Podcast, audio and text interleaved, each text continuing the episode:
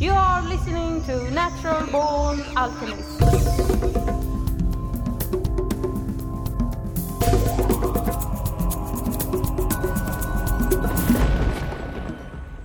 Welcome to episode number 55 of the Natural Born Alchemist podcast. My name is Alex and I'll be your host. Like I explained in the first episode of this year, episode 51, I will play a pre recorded talk on the last Sunday of every month. And what you are listening to now is the first last Sunday of 2016. But instead of one pre recorded talk, I am actually going to play two.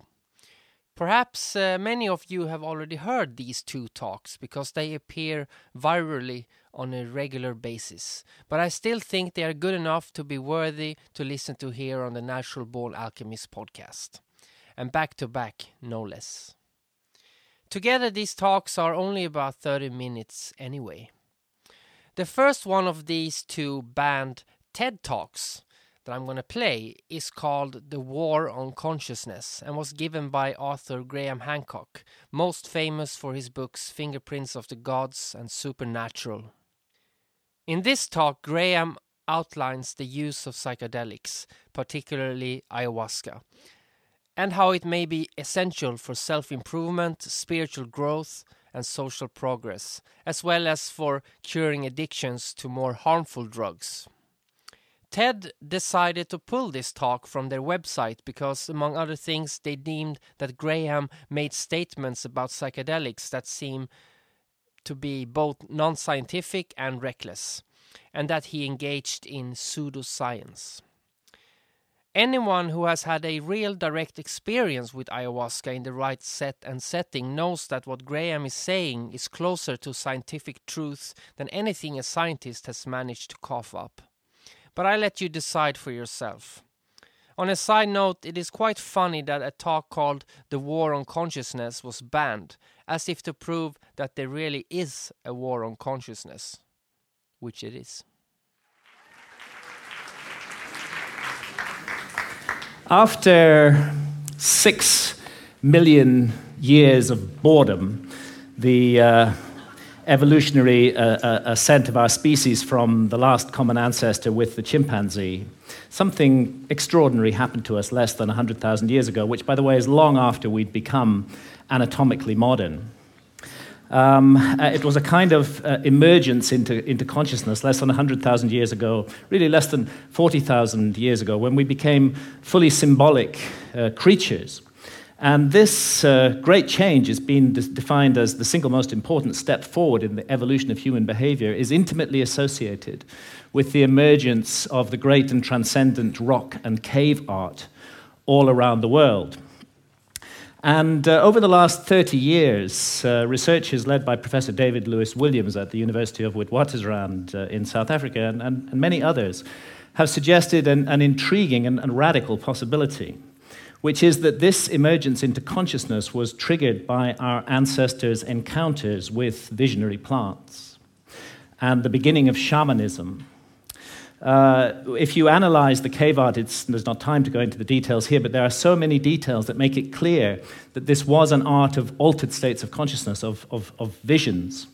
Um, and and uh, that plants like the Amanita muscaria mushroom or psilocybin mushrooms appear to have been directly connected with this uh, sudden and radical change.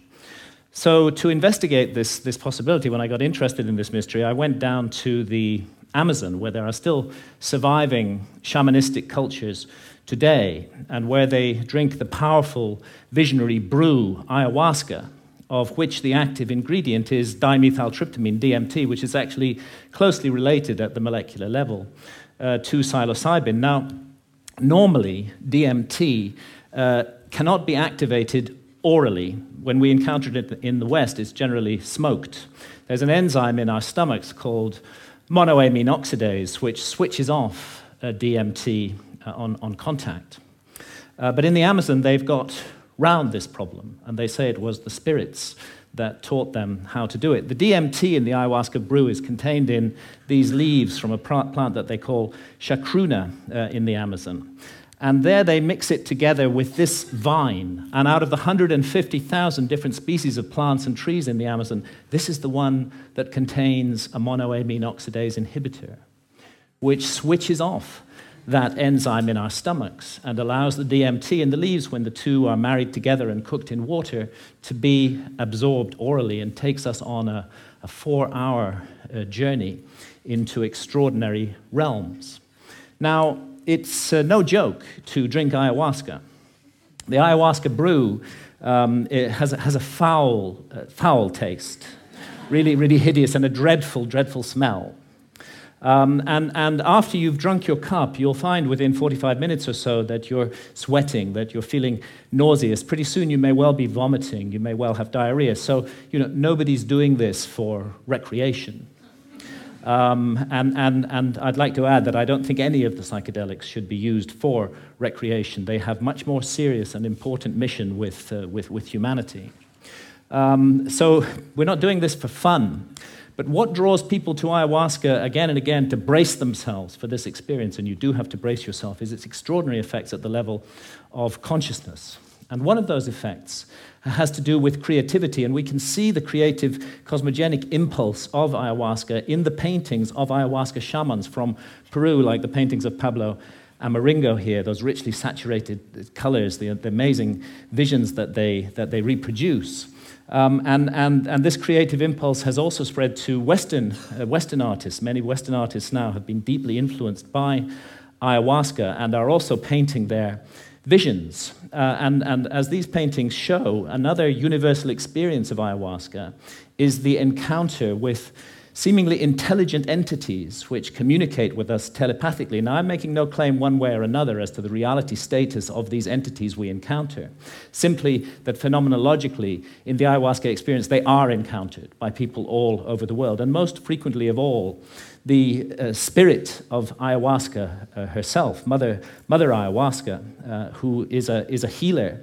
And although she's kind of the mother goddess of the planet, she seems to take a direct personal interest in us as individuals, uh, to heal our ills, to want us to be the best that we can possibly be, to correct errors and mistakes in our behavior that may be leading us down the wrong path. And, and this is perhaps why uh, and it's uh, a, a, an untold story, really. Uh, ayahuasca has been fantastically successful in getting people off harmful addictions to hard drugs such as heroin and uh, cocaine. Jacques Mabit at the Takiwasi Clinic uh, in Peru brings heroin and cocaine addicts out there for a month, gives them 12 ayahuasca sessions, and they have encounters with Mother Ayahuasca during those sessions that lead them not to wish to take heroin or cocaine anymore. And more than half leave completely free of their addiction, never return to it, and don't even have withdrawal symptoms. And the same incredible healing work was being done in Canada by Dr. Gabor Mate until the Canadian government uh, intervened and stopped his healing practice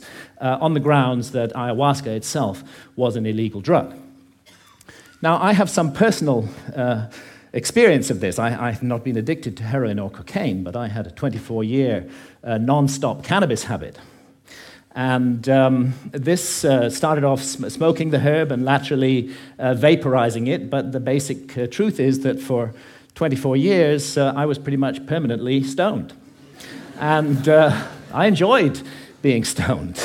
And I felt that it helped me with my work uh, as, as, as, a writer, and perhaps at some point it did. But when I first encountered ayahuasca, I'd already been smoking cannabis for 16 years. And almost immediately, ayahuasca started giving me messages that this was no longer serving me, that it was leading me to behave in, in negative and unhelpful ways towards others. And of course, I ignored those messages for years and years and went back to being stoned 16 hours a day. Um, but that negative behavior that ayahuasca was pointing up uh, did actually get worse and worse. I don't want to put down cannabis, and I believe it's the sovereign right of every adult to choose to smoke cannabis if they wish to do so. Uh, but I think I was overusing it. I think I was abusing it, not using it responsibly. And I became more and more paranoid, jealous, possessive, suspicious. I was subject to irrational rages. I often made the, the life of my beloved partner, Santha, a, a, a misery. And when I went down for my regular encounter with ayahuasca in October 2011, I was given the most unbelievable kicking by Mother Ayahuasca. Uh, and I was put through an ordeal. It was a kind of life review. Uh, and it's not an accident that ayahuasca is the vine of the dead. Uh, I was shown my death. Uh, and I was shown that if I came to death and what awaits us after death without having corrected the mistakes that I was making in my life, uh, that it would be a very bad thing to meet for me. And, and, and actually, Mother Ayahuasca literally took me to hell. And that hell was a little like this hell painted by uh, Hieronymus Bosch, a, a, truly terrible place, and, and a little like the place that the ancient Egyptians called the judgment hall of Osiris, where our souls are weighed in the scales in the presence of the gods against the feather of truth, of justice, of cosmic harmony. And I was shown that the path I was walking, my abuse of cannabis and the behavior associated with it, was going to lead me to be found wanting uh, in the judgment, and that I might face uh, annihilation in the world beyond death. So, perhaps not surprising that when I came back to uh, England later in October 2011, I gave up cannabis. And uh, I've never smoked it again since then. And actually, and again, I'm speaking only personally with no comment on others' use of cannabis, it's as though a monkey has been lifted off my back. Um, I'm liberated in incredible ways. Far from my creativity being inhibited, I, I find myself writing much more productively, much more creatively, much more focused, and, and, and much more e- efficiently uh, as, as well. And I've begun to be able to address those negative aspects of my behavior, which cannabis had revealed, and hopefully to make myself slowly, it's a long progress, into a more nurturing, more loving, more positive person. And this. Uh, whole transformation, it really has been a, a personal transformation for me, uh, was made possible by this encounter with death that Mother Ayahuasca gave me. And you know, that leads me, to, leads me to ask what is death? Our materialist science reduces everything to matter. Materialist science in the West says that we are just meat, we're just our bodies. So when the brain is dead, that's the end of consciousness. There is no life after death, there is no soul. We just rot and are, and are gone. But actually, many honest scientists should admit that consciousness is the greatest mystery of science. And, and that we don't know exactly how it works. The brain's involved in it in some way, but we're not sure how. Could be that the brain generates consciousness the way a generator makes electricity. If you hold to that paradigm, then, then of course you can't believe in life after death. When the generator's broken, consciousness is gone. But it's equally possible that the relationship, and nothing in neuroscience rules it out, that the relationship is more like the relationship of the TV signal to the TV set. And in that case, when the TV set is broken, of course, the TV signal continues. And this is uh, the paradigm of all spiritual uh, traditions that we are immortal souls, temporarily incarnated in these physical forms to learn and to grow and to, uh, and to develop. And really, if we want to know about this mystery, the last people we should ask are materialist reductionist scientists. They have nothing to say on the matter at all. Let's go rather to the ancient Egyptians who put their best minds to work for 3,000 years on the problem of death and on the problem of how we should live our lives to prepare for what we will confront after death. And the ancient Egyptians expressed their ideas in transcendent art, which still touches us emotionally today, and they came to certain very specific conclusions that the soul does survive death and that we will be held accountable for every thought, every action, every deed that we have lived through uh, in, our, in our lives. So we better take this precious opportunity to be born in a human body seriously and make the most of it. And in these uh, inquiries into the mystery of death, the ancient Egyptians weren't just exercising their imaginations, they highly valued dream states and it's now known that they used visionary plants like the, the hallucinogenic blue water lily. Uh, and it's interesting that the ancient Egyptian tree of life has recently been identified as the Acacia nilotica, which contains high quantities of DMT, dimethyltryptamine, the same active ingredient that we find in ayahuasca. Now, it's difficult to imagine a society more different from the society of ancient Egypt than our society today. We hate visionary states in this society. In our society, if we want to insult somebody, we call them a dreamer. In ancient societies, that was praise. And we have er-, erected huge apparatuses of armed bureaucracies who will invade our privacy, who will break down our doors, who will arrest us, who will send us to prison, sometimes for years for possessing even small quantities of psilocybin or substances like uh, DMT, whether in its smokable form or, or, or in the ayahuasca brew. And yet, ironically, DMT is, we now know, a natural brain hormone. We all have it in our, in our bodies, and it's just that its function remains unknown for, for lack of research. And it's not as though our society is opposed in principle to altered states of consciousness. I mean, billions are being made by the unholy alliance of psycho, psych, psychiatrists and, and big pharma in overprescribing uh, drugs to control so called syndromes like uh, depression or attention deficit disorder uh, in, in uh, teenagers. Um, and we have a, a, love affair in our society with alcohol. We, we glorify this most boring of drugs, uh, despite the, the, the terrible uh, consequences that it often has. And of course, we love our stimulants, our tea, our coffee, our energy drinks, our sugar, and, and, and huge industries are, are built around these, these, uh, these substances, which are valued because of the way they alter consciousness.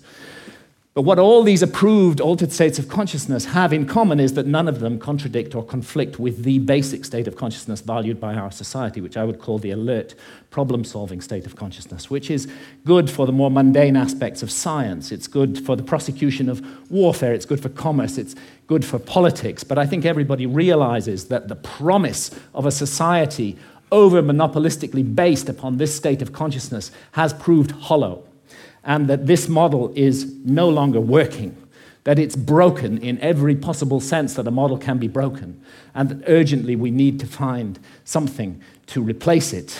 The vast problems of global pollution that have resulted from the single minded pursuit of, of profit, the, the horrors of, of nuclear proliferation, the specter of, of, of, hunger that millions every night go to bed starving, that we can't even solve this problem despite our alert problem solving state of consciousness.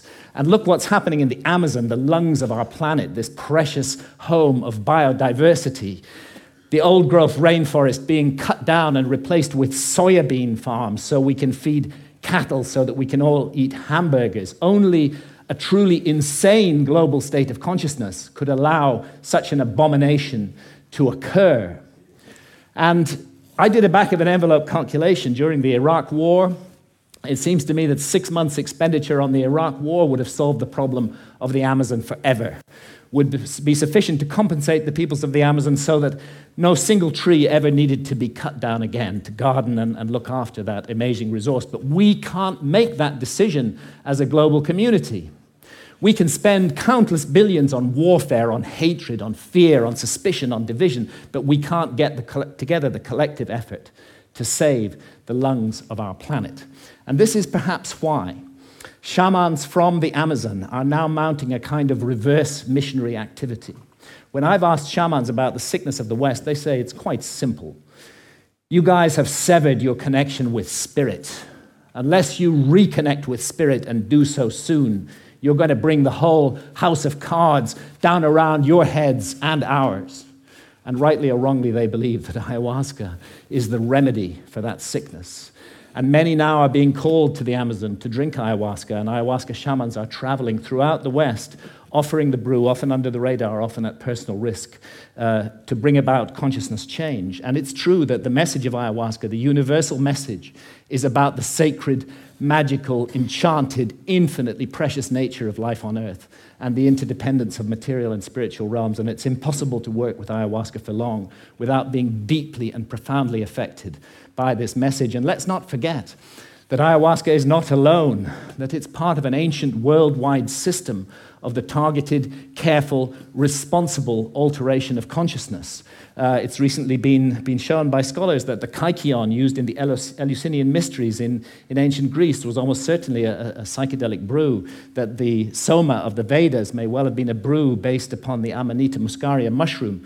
We have the DMT in the ancient Egyptian uh, tree of life. We have the whole global cultures of surviving shamanism. And what it's all about is a state of consciousness that's designed to help us find balance, harmony. The ancient Egyptians would have called it Ma'at with the, with the universe, and to remain mindful that what we're here to undertake on earth while immersed in matter is fundamentally a spiritual journey aimed at the, the growth and perfection of the soul, a journey that may go back to the very origins of what made us human in the first place. And I stand here invoking the hard won right of freedom of speech to call for and demand another right to be recognized, and that is the right of adult sovereignty over consciousness.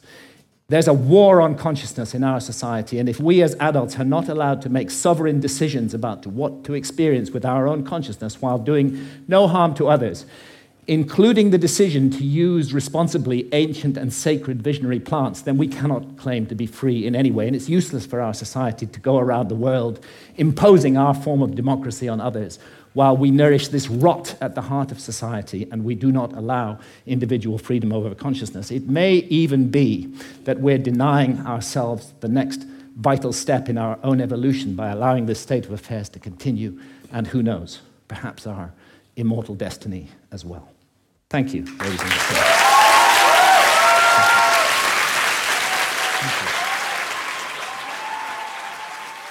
Thank you.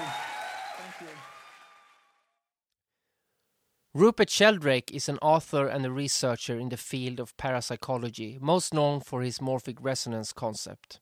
In his TED talk entitled The Science Delusion, Rupert states that modern science rests on 10 dogmas which fall apart upon examination, and he also promotes his hypothesis for morphic resonance.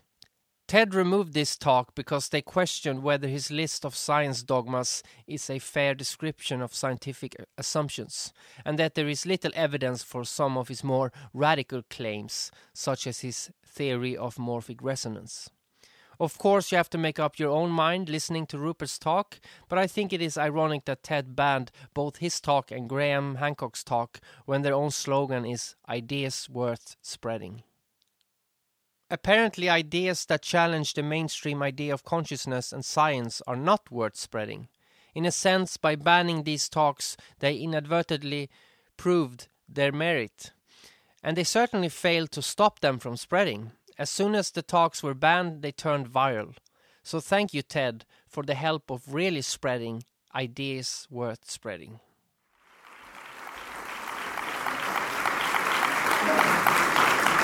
The science delusion is the belief that science already understands the nature of reality in principle, leaving only the details to be filled in. This is a very widespread belief in our society. It's the kind of belief system of people who say, I don't believe in God, I believe in science. It's a belief system uh, which has now been spread to the entire world. But there's a conflict in the heart of science between science as a method of inquiry based on reason, evidence, hypothesis, uh, and collective investigation, and science as a belief system or a worldview. And unfortunately, the worldview aspect of science has come to inhibit and constrict the free inquiry, which is the very lifeblood of the scientific endeavor.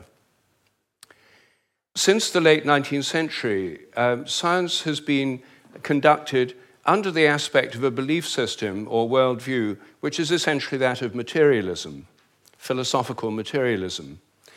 And these sciences are now wholly owned subsidiaries of the materialist worldview. I think that as we break out of it, uh, the sciences will be regenerated.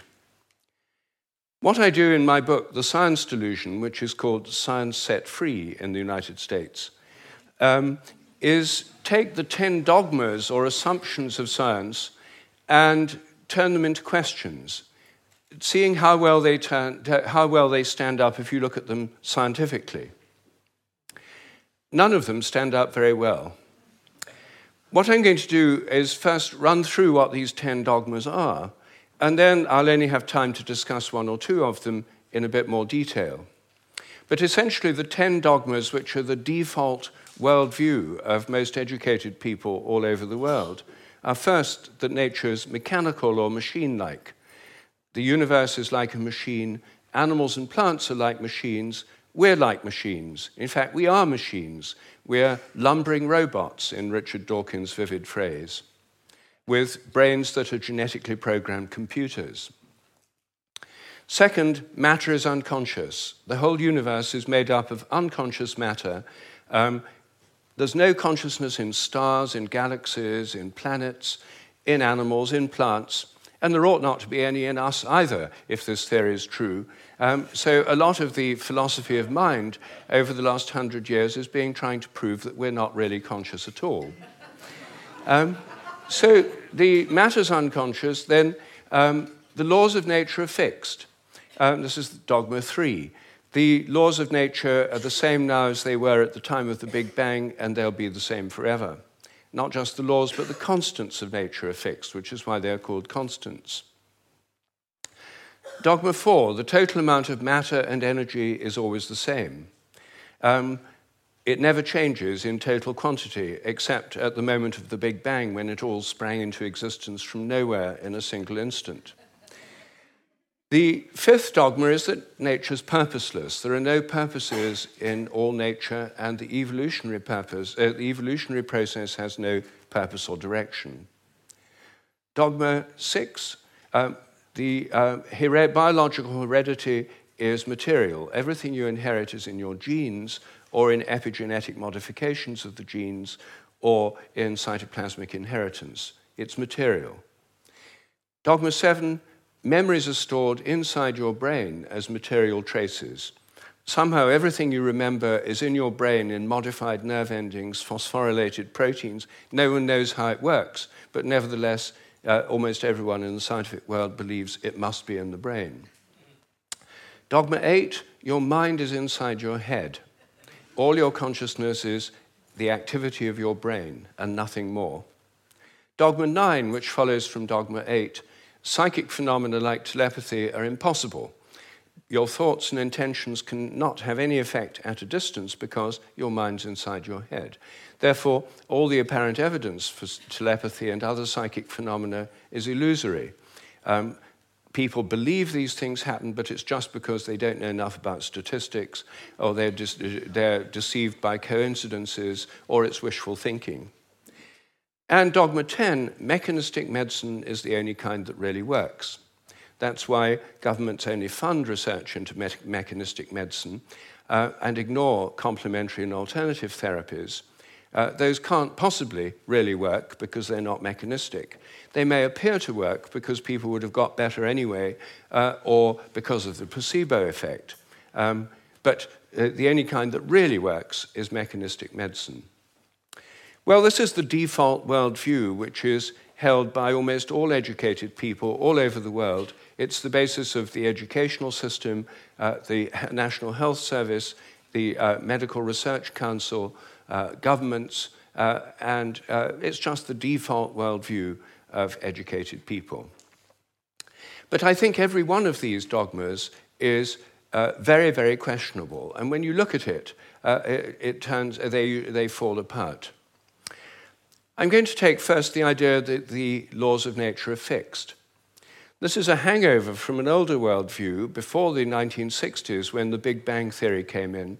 People thought that the uh, whole universe was eternal, governed by eternal mathematical laws.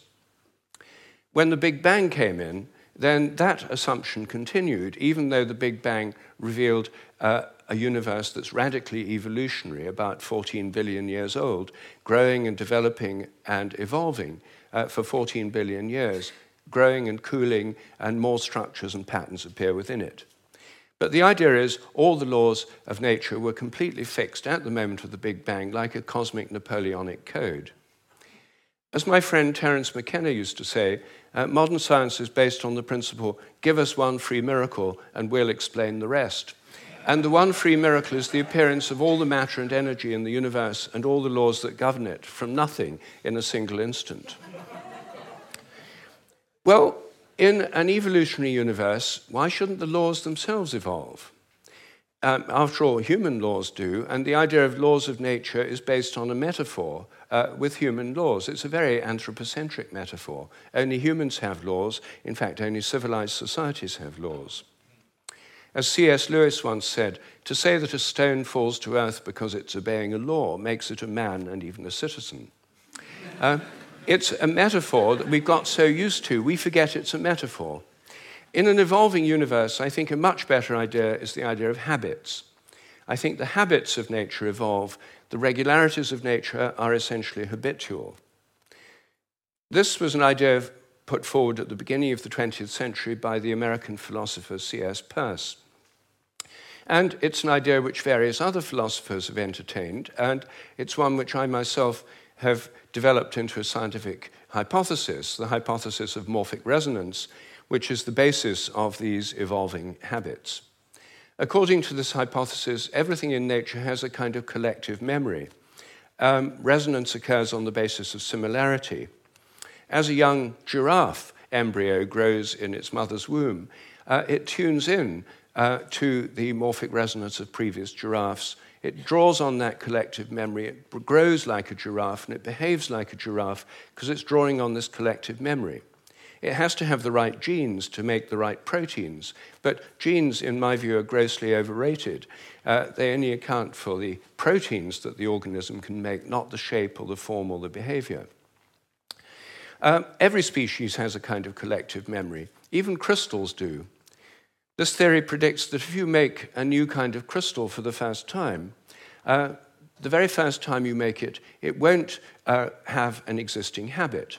But once it crystallizes, then the next time you make it, there'll be an influence from the first crystals to the second ones all over the world uh, by morphic resonance. It'll crystallize a bit easier. The third time, there'll be an influence from the first and second crystals. There is, in fact, good evidence that new compounds get easier to crystallize all around the world, just as this theory would predict. It also predicts that if you train animals to learn a new trick, for example, rats learn a new trick in London, then all around the world, rats of the same breed should learn the same trick quicker just because the rats have learned it here. And surprisingly, there's already evidence that this actually happens. Anyway, that's my own hypothesis in a nutshell of morphic resonance. Uh, everything depends on evolving habits, not on fixed laws. But I want to spend a few moments on the constants of nature too, because these are again assumed to be constant. Things like the gravitational constant, the speed of light, are called the fundamental constants. Are they really constant? Well, when I got interested in this question, I tried to find out. Uh, I, it, they're given in physics handbooks. Handbooks of physics list the existing fundamental constants, tell you their value but I wanted to see if they'd changed. So I got the old volumes of physical handbooks. I went to the Patent Office Library here in London, and uh, they're the only place I could find that kept the old volumes. Normally, people throw them away when the new values come out, uh, they throw away the old ones. When I did this, I found that the speed of light dropped between 1928 and 1945 by about 20 kilometers per second. It's a huge drop because they're given with errors of only fractions of a se- uh, fra- decimal points of error.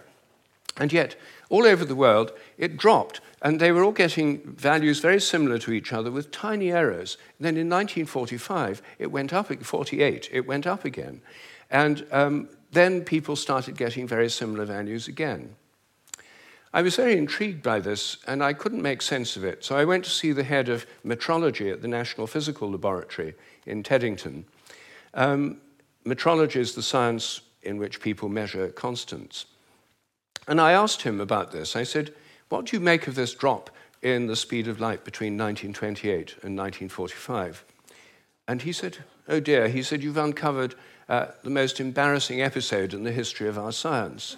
so I said, Well, could the speed of light have actually dropped? And that would have amazing implications if so. He said, No, no, of course it couldn't have actually dropped. It's a constant. So, oh, uh, well, then how do you explain the fact everyone was finding it going much slower during that period? Is it because they were fudging their results to get what they thought other people should be getting, and the whole thing was just produced by, in the minds of physicists? Um, we don't like to use the word fudge I said, Well, what do you prefer? He said, Well, uh, we prefer to call it intellectual phase locking. Uh,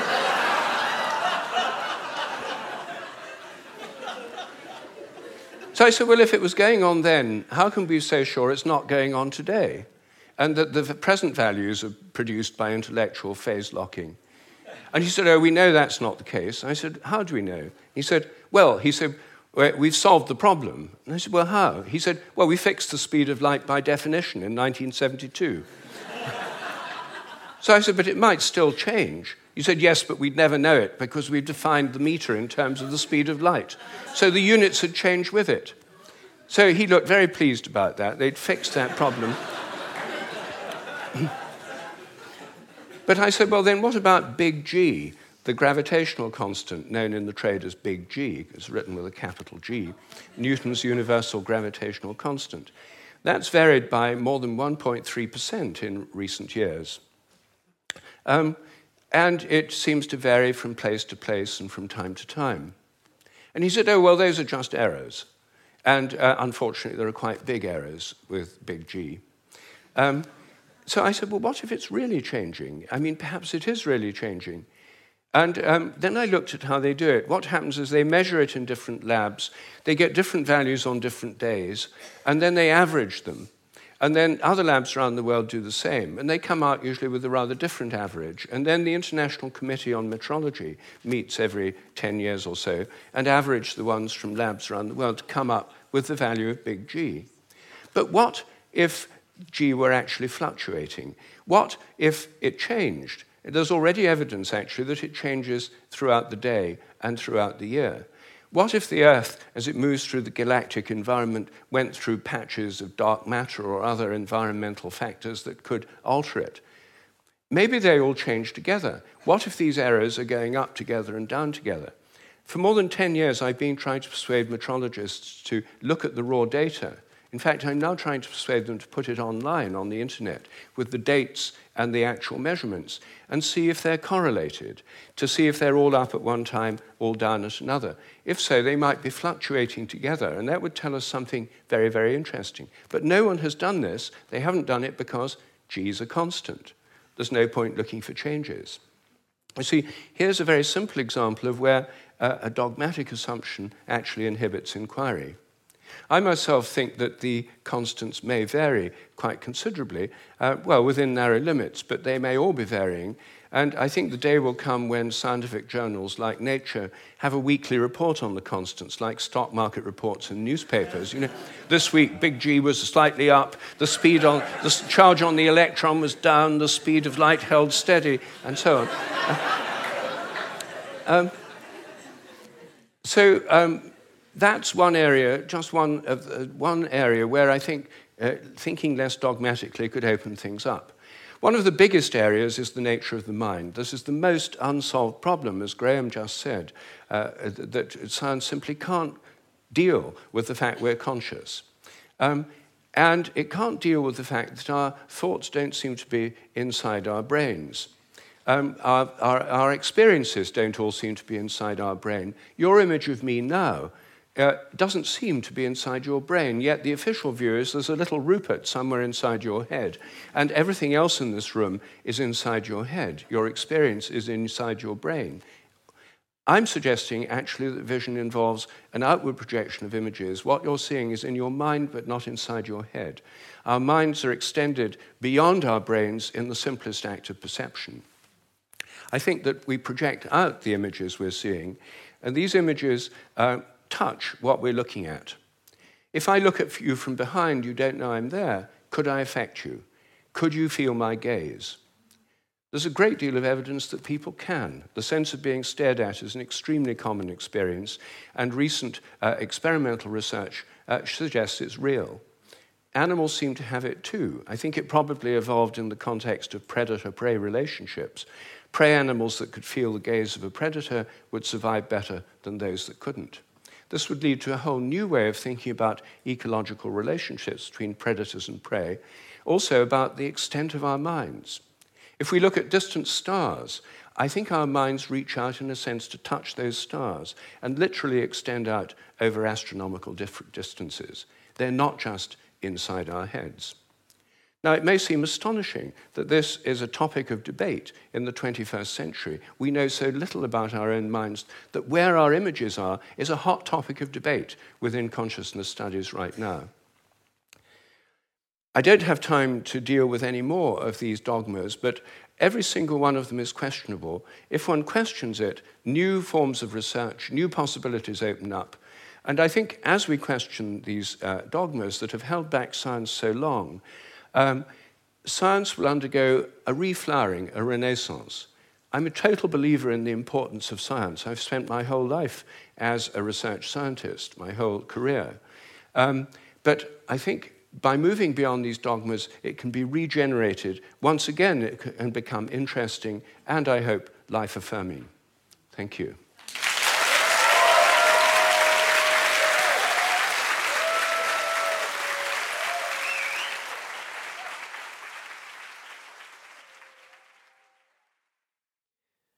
I will post links to these talks in the program notes as well as links to TED. The program notes you can find at naturalbornalchemist.com. Now let's end this episode with an oldie. Billie Holiday, They Can't Take That Away From Me. See you next Sunday with a fresh new episode. Freedom is in the mind. The way you wear your hair The memory of all that.